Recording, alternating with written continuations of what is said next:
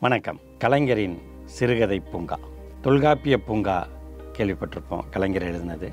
அது மாதிரி குரலோவியம் சங்கத்தமிழ் அப்படின்னு அவருடைய படைப்புகள் ஒவ்வொன்றுமே தமிழ் இலக்கியத்திற்கு அணிகலனாக இருப்பவை. பழந்தமிழ் இலக்கியங்களை அடுத்தடுத்த தலைமுறைக்கு ஏற்ற வகையில் சொல்வதில் கலைஞருடைய அந்த தமிழ் ஆளுமை அப்படிங்கிறது ஒரு தனித்துவமானதாக இருக்கும். இந்த வகையில் அவருடைய படைப்புகளை பற்றி ஏன் தொடர்ந்து பேசுகிறோம்னா பேரறிஞர் அண்ணாவுடைய லட்சிய வரலாறு எண்ணி துணிக கர்மம் போன்ற நூல்கள்ங்கிறது கொள்கை முழக்கங்களாக இருப்பது.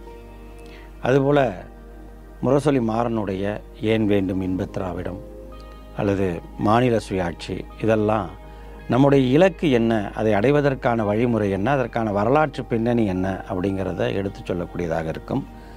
தந்தை பெரியாருடைய புத்தகங்களும் அது மாதிரியான நமக்கான கொள்கை முழக்கங்களாக இருக்கும்.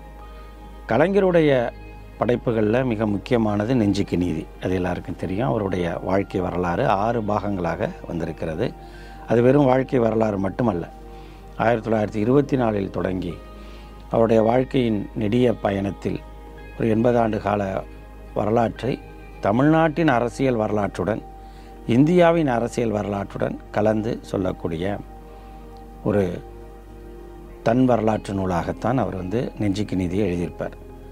அது திராவிட முன்னேற்றக் கழகத்தின் வரலாறும் திராவிட முன்னேற்றக் கழகத்துக்கு எதிராக இருந்த அரசியல் இயக்கங்கள் தொடுத்த தாக்குதல்களின் வரலாறும் அதில் இருக்கும். திராவிட முன்னேற்றக் கழகம் சந்தித்த வெற்றிகள் தோல்விகள் எல்லாமே அதில் பதிவாயிருக்கும் அதையெல்லாம் எப்படி அந்த இயக்கம் கையாண்டது இயக்கத்தின் ஒரு முக்கிய அங்கமாக இருந்த தன்னுடைய பங்களிப்பு என்ன அப்படிங்கிறதெல்லாம் கலைஞர் வந்து நெஞ்சுக்கு நீதியில் சொல்லியிருப்பார். ஆனாலும் கலைஞருடைய எழுத்தாற்றல் அப்படிங்கிறதுல நாம் ஏன் இன்றைக்கி வந்து அவருடைய சிறுகதைகள் அதை பார்க்குறோம் அப்படின்னா அவருடைய படைப்புகளில் வந்து இந்த படைப்பிலக்கியம்னு சொல்கிறோம்ல கலைஞருடைய பேனா அப்படின்னு சொன்னால் பல பேருக்கு ஏன் வந்து வயிறு எரியுது வயிற்றுக்கு பின்பக்கம் எரியுது மேலே எரியுது கீழே எரியுது அப்படின்னா ஏன் எரியுது அப்படின்னா அந்த பேனா படைத்திருக்கிற படைப்புகள் வந்து ஒரு தமிழ் இலக்கியத்தினுடைய எல்லா ஏரியாவையும் போய் அது வந்து தாக்கத்தை ஏற்படுத்தியிருக்கும். அவருடைய படைப்பிலக்கியம் அப்படின்னு பார்த்துக்கிட்டோம்னா நம்ம வந்து நாவல்களாக எடுத்துக்கொண்டாலும் ஒரு மரம் பூத்தது அப்படின்னு ஒரு ஒரு குறுங் காவியமாக அல்லது அது வந்து ஒரு புதினமாக அவர் எழுதியிருப்பார். அதே மாதிரி அவருடைய ரோமாபுரி பாண்டியன் தென்பாண்டி சிங்கம் அதுபோல் பாயும்புலி பண்டாரகவன்னியன் பொன்னர் சங்கர் இந்த மாதிரியான வரலாற்று புதினங்கள் எல்லாம் ரொம்ப கவனத்தை ஈர்த்தது.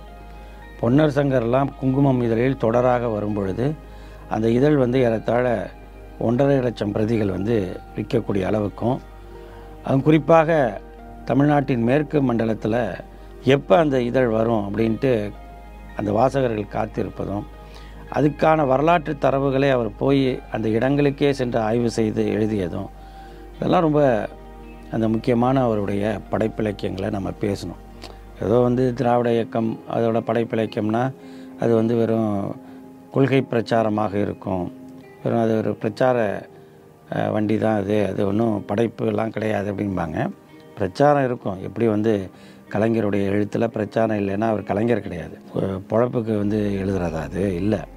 அது இயக்கத்தை மக்களிடம் கொண்டு செல்வதற்கு பாமர மக்களும் புரிந்து கொள்வதற்கு என்னென்ன தளங்கள் இருக்கோ எல்லாத்தையும் பயன்படுத்தி அந்த தளங்களுக்குரிய தன்மையுடன் பயன்படுத்தியதான் திராவிட இயக்கத்துடைய வெற்றி. கருப்பு சிவப்பு கொடியை கொண்ட அந்த இயக்கத்துடைய கொள்கை என்னவோ அதுதான் மேடை நாடகமாகவும் வந்திருக்கும். அதுதான் திரைப்படத்திலையும் வந்திருக்கும். அதுதான் படைப்பிலக்கியங்களாகவும் வெளிப்படும். அதுதான் தொலைக்காட்சி தொடர்களாகவும் வெளிப்படும். இதுதான் கலைஞருடைய படைப்பாற்றலின் சிறப்பு. இது தெரியாமல் சில பேர் வந்து அவர் மாதிரி இவர் எழுதியிருக்காரா? புதுமை பித்தன் மாதிரி எழுதியிருக்காரா ஜெயகாந்தன் மாதிரி எழுதியிருக்காரா அப்படின்னு கேட்பாங்க. புதுமை பித்தனுக்கும் ஜெயகாந்தனுக்கும் எழுதுறது தான் வேலை. கலைஞர் வந்து ஒரு இயக்கத்தின் முன்னோடியாக இருந்து அதன் தலைவராக ஆனவர். சின்ன வயதிலிருந்தே போராட்ட களத்திற்கு சென்றவர். புதுமை பித்தன் ஜெயிலுக்கு போயிருக்காரா ஜெயகாந்தன் எத்தனை தடவை ஜெ எலெக்ஷனில் ஜெயிச்சிருக்காருன்னு நம்ம கேட்டோம்னா அது எவ்வளோ வந்து ஏன்டா அவன் கேனப்பாயலாக இருக்கானேங்கிற மாதிரி தான் கலைஞருடைய படைப்புகளை கொண்டு போய் அவங்களோட ஒப்பிடுற கேனப்பாயல்கள் நிறையா இருக்காங்க நாட்டில். நம்ம கலைஞரோட படப்பு இலக்கியம் எப்படி இருக்குன்னு அதுவும் குறிப்பாக அந்த சிறுகதை பூங்கா அப்படின்னு சொல்கிறது ஒரு தொகுப்பு. கலைஞர் அவருக்கு வந்து இந்த அரசியல் பணிகள் பொதுவாழ்வு பொது வாழ்வு பணிகள் திரைப்பட ஆக்கம் அதுக்கான திரைக்கதை வசனம் எழுதுறது அது அதனுடைய மற்ற கட்சி பணிகள் பத்திரிகை பணி குறிப்பாக முரசொலி பணி இதுக்கிடையிலெல்லாம் அவர் வந்து சிறுகதைகளை எழுதுவது வழக்கம். அண்ணாவும் இப்படி தான் வந்து கொக்கரக்கோ செவ்வாழை இப்படி நிறையா சிறுகதைகளை அவர் எழுதியிருக்கார். அதே மாதிரி கலைஞரும் தன்னுடைய முரசொலியில் முத்தாரத்தில் அப்படின்னு அவர் வந்து சிறுகதைகளை நிறைய எழுதியிருக்காரு. அப்படி அவருடைய சிறுகதைகளில் என்ன சிறப்பு அப்படின்னா ஏன் இந்த ஆட்கள் வந்து அதை வந்து கலைஞரை வந்து உள்ளே கொண்டு வர மாட்டாங்க? அதெல்லாம் அவர் வந்து அவர் லெவல் அது வேறங்க அவர் பிரச்சாரங்க அப்படின்னு. அப்படிலாம் கிடையாது. இவங்க எல்லாம் இன்- இன்னைக்கு என்ன சொல்கிறாங்களோ அதையெல்லாம் வந்து அன்னைக்கே கலைஞர் தன்னுடைய சிறுகதைகளை பண்ணவர். அதுக்கு மிக குறிப்பாக குப்பை தொட்டி அப்படின்னு ஒரு கதை இருக்குது இந்த குப்பை தொட்டிலாம் வந்து ஒரு அறுபது எழுபது ஆண்டுகள் இருக்கும். அறுபது ஆண்டுகளுக்கு குறையாமல் இருக்கும் அந்த குப்பை தொட்டிங்கிறது. இன்றைக்கி இவங்க வந்து சொல்கிறாங்கல்ல post modernism surrealism magic realism அப்படின்லாம் நிறையா அந்த நவீன எழுத்தாளர்கள் அப்படின்னு சொல்கிறவங்க வந்து அது நவீன எழுத்தாளர்கள்னால் வேறு ஒன்றும் இல்லை. ரெகுலராக எழுத தெரியாதவங்க அவ்வளோதான் அதனால் அதுக்கு பேர் அவங்க நவீன எழுத்தாளர்கள் அப்படின்னு ஒரு தனிக்குழுவாக அவங்க போயிடுவாங்க. கலைஞரை நீங்கள் எந்த குடுவையில் போட்டாலும் அதுக்கு பொருத்தமாக இருப்பார். அது ஒரு நீரோட்டம். அதை நீங்கள் அள்ளி ஒரு கண்ணாடி பாத்திரத்தில் வச்சிங்கன்னா ஒரு கிளாஸில் வச்சிங்கன்னா கிளாஸில் இருக்க தண்ணி மாதிரி இருப்பார். ஒரு பெரிய மண் குடுவையில் வச்சிங்கன்னா மண்பானைக்குள்ள தண்ணி மாதிரி இருப்பார். அது தண்ணி தான் அது நீரோட்டம். கலைஞருடைய எழுத்து அப்படி தான் அந்த குப்பை தொட்டி அப்படிங்கிறது வேறு ஒன்றும் கிடையாது. அது சமுதாயத்தின் அழுக்குகள்லாம் எங்கே கொண்டு வந்து கொட்டப்படுதுன்னா ஒரு குப்பை தொட்டியில் கொட்டப்படுது. அது மாதிரி சமுதாயத்தின் அழுக்குகளை கொண்ட ஒரு குப்பை தொட்டி தன்னை பற்றி தானே பேசுகிற மாதிரியான கதை அது. அதெல்லாம் நீங்கள் யோசித்து பாருங்கள் அறுபது ஆண்டுகளுக்கு முன்னாடி அந்த கதையில் அவர் அது வர்ணிச்சிருக்கிற விதமே ரொம்ப சிறப்பாக இருக்கும். இந்த குப்பை தொட்டி இருக்கும். அது சொல்லும் இந்த பாருங்கள் ஒருத்தன் வரான் பாருங்கள் வரான் பாருங்கள் எதையோ கொண்டு வந்து போட போகிறான் என்னத்தை போட போகிறான்னு தெரில அப்படின்னு பார்த்தா அதில் கொண்டு வந்து பழைய இந்த புராண புத்தகம் ஒன்று பழசாயிடுச்சுன்னு கொண்டு வந்து போட்டுடுறான் அது குப்பை தொட்டி அதை புரட்டி பார்க்குது அதில் புராணத்துக்குள்ளே போனோம்னா அதில் வந்து முனிவர்கள் பண்ணுற லீலைகள் இப்போ சாமியார்கள் பண்ணுறாங்கன்ட்டு வீடியோலாம் வருதில்ல. அப்போ வீடியோ கிடையாது. அதனால் வந்து இது மாதிரி புராணங்களாக தான் கதைகளாக தான் அது இருக்கும். அதை வந்து குப்பை தொட்டி படிச்சுட்டு அதை சொல்கிறது அப்புறம் வேறு என்னென்னலாம் இங்கே தன்னுடைய குப்பை தொட்டியே இருப்பிடமாக கொண்டவர்கள் அந்த காலத்தில் பிளாட்ஃபார்மில் நடைபாதை வாசிகள் இருப்பாங்க. அவங்களுக்கு எங்கே வந்து ஒதுங்குவாங்க? இந்த குப்பை தொட்டி பக்கம் ஒதுங்கினா தான் ஏதாவது மிச்ச சோறு கிடைக்குமா அப்படிங்கிறது. அப்புறம் பார்த்திங்கன்னா அது பக்கத்துலேயே குடும்பம் நடத்துகிறவங்க இருப்பாங்க இந்த குப்பை தொட்டி பக்கமே. அது என்ன மாதிரி வாழ்க்கை அப்படிங்கிறத அந்த குப்பை தொட்டி சொல்லும். இந்த பாருங்கள் இந்த வாழ்க்கை எப்படி இருக்குது ஒரு பணக்காரன் வந்து நின்றுட்டு அவன் எதையோ எரிஞ்சிட்டு போவான் கார்லேருந்து வந்து எரிஞ்சிட்டு ஆனால் ஒரு ஏழை அந்த குப்பை தொட்டிக்கு பக்கத்துலேயே வாழ்க்கையை நடத்திக்கிட்டு இருப்பான். எல்லாத்துக்கு அப்புறம் பார்த்திங்கன்னா அந்த குப்பை தொட்டி கதையில் மிக முக்கியமாக அமைந்திருப்பது என்ன அப்படின்னா அதில் வந்து ஒரு பெண் வருவாள் ஓடி என்னை நோக்கி தான் வர அவ. என்ன பண்ண போகிறான்னு தெரியலையே அப்படிங்கிறப்ப அதில் வந்து ஒரு குழந்தையை வீசிட்டு வைப்போம் அதாவது அந்த குப்பை தொட்டி அப்படிங்கிறது சமுதாயத்தில் எதெல்லாம் அழுக்குகளாக இருக்கிறதோ எதெல்லாம் ரகசியங்களாக இருக்கிறதோ எதெல்லாம் மறைக்கப்பட வேண்டியதாக இருக்கிறதோ எதெல்லாம் இருட்டான பகுதிகளாக இருக்கிறதோ அத்தனையும் அந்த குப்பை தொட்டிக்குள்ளே வருது அப்படிங்கிற ஒரு கதையை அறுபது ஆண்டுகளுக்கு முன்பு அவர் எழுதியிருக்கிறார் என்றால் அதில் இன்றைக்கி நீங்கள் இவங்க சொல்கிற அந்த நவீன எழுத்தாளர்களின் உத்திகள் அத்தனையுமே அதில் இருக்குது. அப்புறம் எப்படி? நம்ம கடைக்கு போட்டிக்கு வந்துட்டாருன்னா என்ன பண்ணுறது? நம்ம வியாபாரம் படுத்துருமே அப்படின்னா கலைஞருக்கு என்ன எழுத தெரியும்? கலைஞருடைய எழுத்துக்கள்லாம் இலக்கியமா? அதில் இருக்கிறதெல்லாம் பிரச்சார நெடி இல்லையா? அப்படின்னு சொல்கிறதுக்கெல்லாம் அதான் காரணம். எல்லாரும் பிரச்சார நெடியோடு தான் எழுதுகிறாங்க. அவங்கவுங்களுக்கு ஒரு அரசியல் பார்வை இருக்குது. அவங்கவுங்களுக்கு ஒரு கொள்கை இருக்குது. அதை அவங்க சொல்கிற விதத்தில் சொல்கிறாங்க. கலைஞர் அவர்களைப் போலவும் சொல்வார். அவருக்கே உரிய பாணிகளும் சொல்வார். அவருக்கே உரிய பாணிங்கிறது பராசக்தி படத்தில் மனோகரா படத்தில் வர வசனங்கள். அது இன்றைக்கும் பாமர மக்கள் சொல்லுவாங்க அந்த வசனங்களை. படத்துக்கு போய் சான்ஸ் கேட்குறவங்களாம் சொல்லிகிட்டு இருப்போம். அது மாதிரி இவங்களால் எழுத வராது. யார் இந்த நவீனங்களால்? அதனால் வந்து கலைஞர் மேலே காண்டாகி அதை பேசிகிட்டு இருக்கிறதுங்கிறது இவர்களுடைய வழக்கம். இந்த குப்பை தொட்டி அப்படிங்கிற ஒரு கதை வந்து அந்த சிறுகதை பூங்கா தொகுப்பில் மிக முக்கியமான கதை.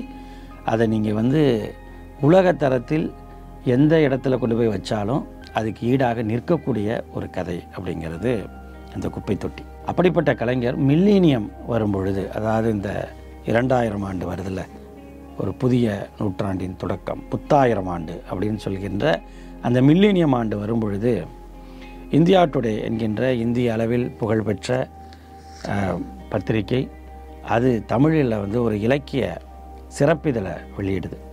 அப்போ தமிழின் முக்கியமான எழுத்தாளர்களுடைய படைப்புகளை அப்போ இருக்கக்கூடிய படைப்புகளை வெளியிடும் பொழுது அவங்களால கலைஞரை தவிர்க்க முடியவில்லை.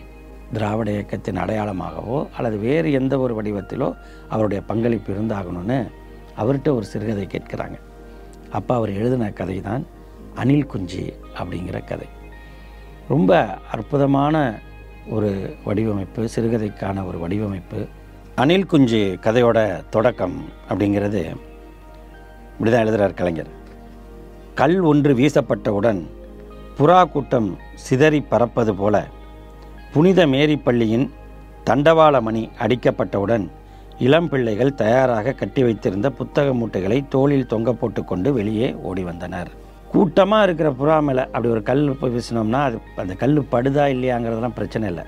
மொத்தமாக அப்படியே திசைக்கு பறக்கும். அப்படியே எல்லா திசைக்கும் அது வந்து அது பறக்கும். அது மாதிரி ஒரு தண்டவாளம் தான் இங்கே மணி. அந்த ஸ்கூலில். அதை அடித்ததும் பிள்ளைங்க புத்தக மூட்டையோடு அப்படி செதறி வருதான். அப்படி புறாக்கள் வர மாதிரி பள்ளி மாணவர்கள் அந்த ஸ்கூல் விட்டது. உண்மையிலேயே ஸ்கூலுக்கு வர நேரத்தை விட ஸ்கூல் விட்ட பிறகு நமக்கு இருக்கிற அந்த மகிழ்ச்சியான நேரங்கிறது எல்லாருடைய பள்ளி பருவத்திலும் அதை நம்ம வந்து உணர்ந்திருப்போம். அது மாதிரி வெளியே ஓடி வந்தனர். அவர்களை கேட்காமலேயே அவர்களின் கால்கள் அவர்களின் வீடுகளை நோக்கி ஓட்டமும் நடையுமாக விரைந்து கொண்டிருந்தன. புனிதமேரி பள்ளியிலிருந்து சிறிது தொலைவில் கிளை கிளையாக பிரியும் தெருக்களில் அந்த பிள்ளைகளும் பிரிந்து சென்றனர். கூட்டமாக கிளம்பிய அந்த சிட்டுக்குருவிகள் சிறிது நேரத்தில் மூன்று நான்கு பேராகவும் பின்னும் கொஞ்ச நேரம் கழித்து ஒருவர் இருவராகவும் தங்களின் வீடு நோக்கி செல்லும் பாதைகளில் நடக்க தலைப்பட்டனர். ஒரு திரைக்கதை அமைப்பு போலவே அந்த தொடக்கத்தை வந்து கலைஞர் வச்சிருப்பார். அந்த கல் எரிஞ்சா புறா எப்படி பறக்குமோ அது மாதிரி தண்டவாள மணி அடித்ததும் பிள்ளைங்க ச ஓடி வர்றது. அப்புறம் அப்படியே பாதை பிரியுது. நீங்கள் அது ஒரு டாப் ஆங்கிளில் கூட வச்சுக்கலாம். அல்லது ஒரு ட்ரோன் ஷாட் மாதிரி கூட நினச்சிக்கலாம். அப்படியே பிரியும் பொழுது ரெண்டு ரெண்டாக மூணு மூணா அப்புறம் ஒத்த ஒத்தையா அப்படியே போகிறாங்க அப்படி தான் போகிறதுல ஒரு பையன் பேர் ஃபரூக். அவன் அப்படியே நடந்து போகிறதும் அந்த முஸ்லீம் குடும்பத்து பையன் போகிற வழியில் அவனுக்கு ஏற்படுற அந்த உணர்வுகள். இப்போவோ பார்த்த ஒரு படத்தோட பாட்டை நினச்சிக்கிட்டு அவனை மனசில் நினச்சிக்கிட்டே டான்ஸ் ஆடுறதும் அதை பார்த்து ஒரு பாட்டி கிண்டல் பண்ணுறதும் அந்த பாட்டிக்கு அவன் பதில் கிண்டல் பண்ணுறதும் இப்படியே போகும் பொழுது ஒரு மரக்கிளையிலேருந்து ஒரு அணில் குஞ்சு வந்து கீழே விழுது. அவனுக்கு அந்த ஃபருவுக்கு அந்த அது ஒரு உயிர்.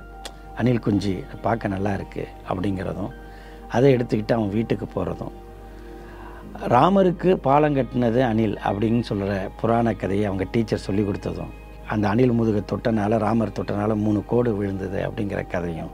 அதை தன்னுடைய வீட்டார்ட்ட அவங்க சொல்லும் பொழுது அந்த முஸ்லீம் குடும்பத்தில் இந்த ராமர் கதையோடு இருக்கிற அணில் மீதான பார்வையும் அந்த நேரத்தில் ராமர் கோவிலின் பெயரால் பாபர் மசூதி இடிக்கப்பட்ட ஒரு சூழலில் இருக்கக்கூடிய பதட்டமும் அணில் குஞ்சை எப்படியாவது நம்ம வளர்க்கணும் அப்படின்னு நினைக்கிற அந்த ஃபருக்கோட குழந்தை மனநிலையும் ஆனால் அது வீட்டில் சூழல் அனுமதிக்காததும். இரவெல்லாம் அந்த அணில் குஞ்சோடு அவன் பக்கத்திலேயே படுத்துட்டு காலையில் கொண்டு போய் விட்டுறேன் அப்படின்னு சொல்லி காலையில் அதை கொண்டு போய் விடும் பொழுது எதிரே வரக்கூடிய ஒரு இந்து சனாதனியோட கேள்விகளும் அந்த கேள்விகளால் ஏற்படக்கூடிய வார்த்தை தடிப்புகளும் அதில் வந்து ஃபரூக் குடும்பத்துக்கும் அந்த இந்து சனாதனியான ஆறாவது ஐயங்காருக்கும் ஏற்படக்கூடிய உரசல்களும் அது எப்படி ஒரு மத பதட்டச் சூழலை அந்த கிராமத்துக்குள்ளே உருவாக்குதுங்கிறதும் கடைசியாக எல்லாம் இந்த அணிலால் தான் வந்துச்சு. அதை விட்டு தொழடா அப்படிங்கும் பொழுது அதை ஃபருக் பத்திரமா கொண்டு போய் விடக்கூடிய நேரத்தில் ஒரு பருந்து வந்து அந்த அணிலை தூக்கிட்டு போயிடுறதும். இங்கே பதட்டம் தெரிஞ்சு எல்லாரும் அமைதியாக போயிட்டாங்க. ஃபரூக்குங்கிற அந்த சிறுவன் தன் ஆசையாக கொண்டு வந்த அணில் குஞ்சு அது பருந்துக்கிட்ட போய் தன்னை தியாகம் பண்ணிட்டு ஊருக்குள்ளே அமைதியை நிலைநாட்டியிருக்கு அப்படிங்கிற ஒரு மிகப்பெரிய செய்தியை ஒரு சிறுவன் மூலமாகவும் அவன் ஆசைப்பட்ட ஒரு அணில் குஞ்சுங்கிற ஒரு சின்ன ஜீவன் மூலமாகவும் ரொம்ப அற்புதமாக கலைஞர் வந்து இந்த கதையை எழுதியிருப்பார். இரண்டாயிரத்தில் மில்லினியத்தில் உள்ள படைப்பாளிகளுக்கு சவால் விடுகிற வகையில் கலைஞருடைய அந்த அணில் குஞ்சு கதை இருந்தது என்பதும் அது இவர்களெல்லாம் ஏற்றி போற்றிய அந்த இந்தியாட்டுடையங்கிற இதனுடைய இலக்கிய சிறப்பிதழில் அது அமைந்தது என்பதும் கலைஞர் என்பவர் ஒருபோதும் தமிழ் இலக்கியத்தில் தவிர்க்கவே முடியாத ஆளுமையாக அவர் எப்படி தன்னுடைய பேனாவை பயன்படுத்தியிருக்கிறார் அப்படிங்கிறதுக்கு இந்த அணில் குஞ்சு கதை என்பது ஒரு உதாரணம்.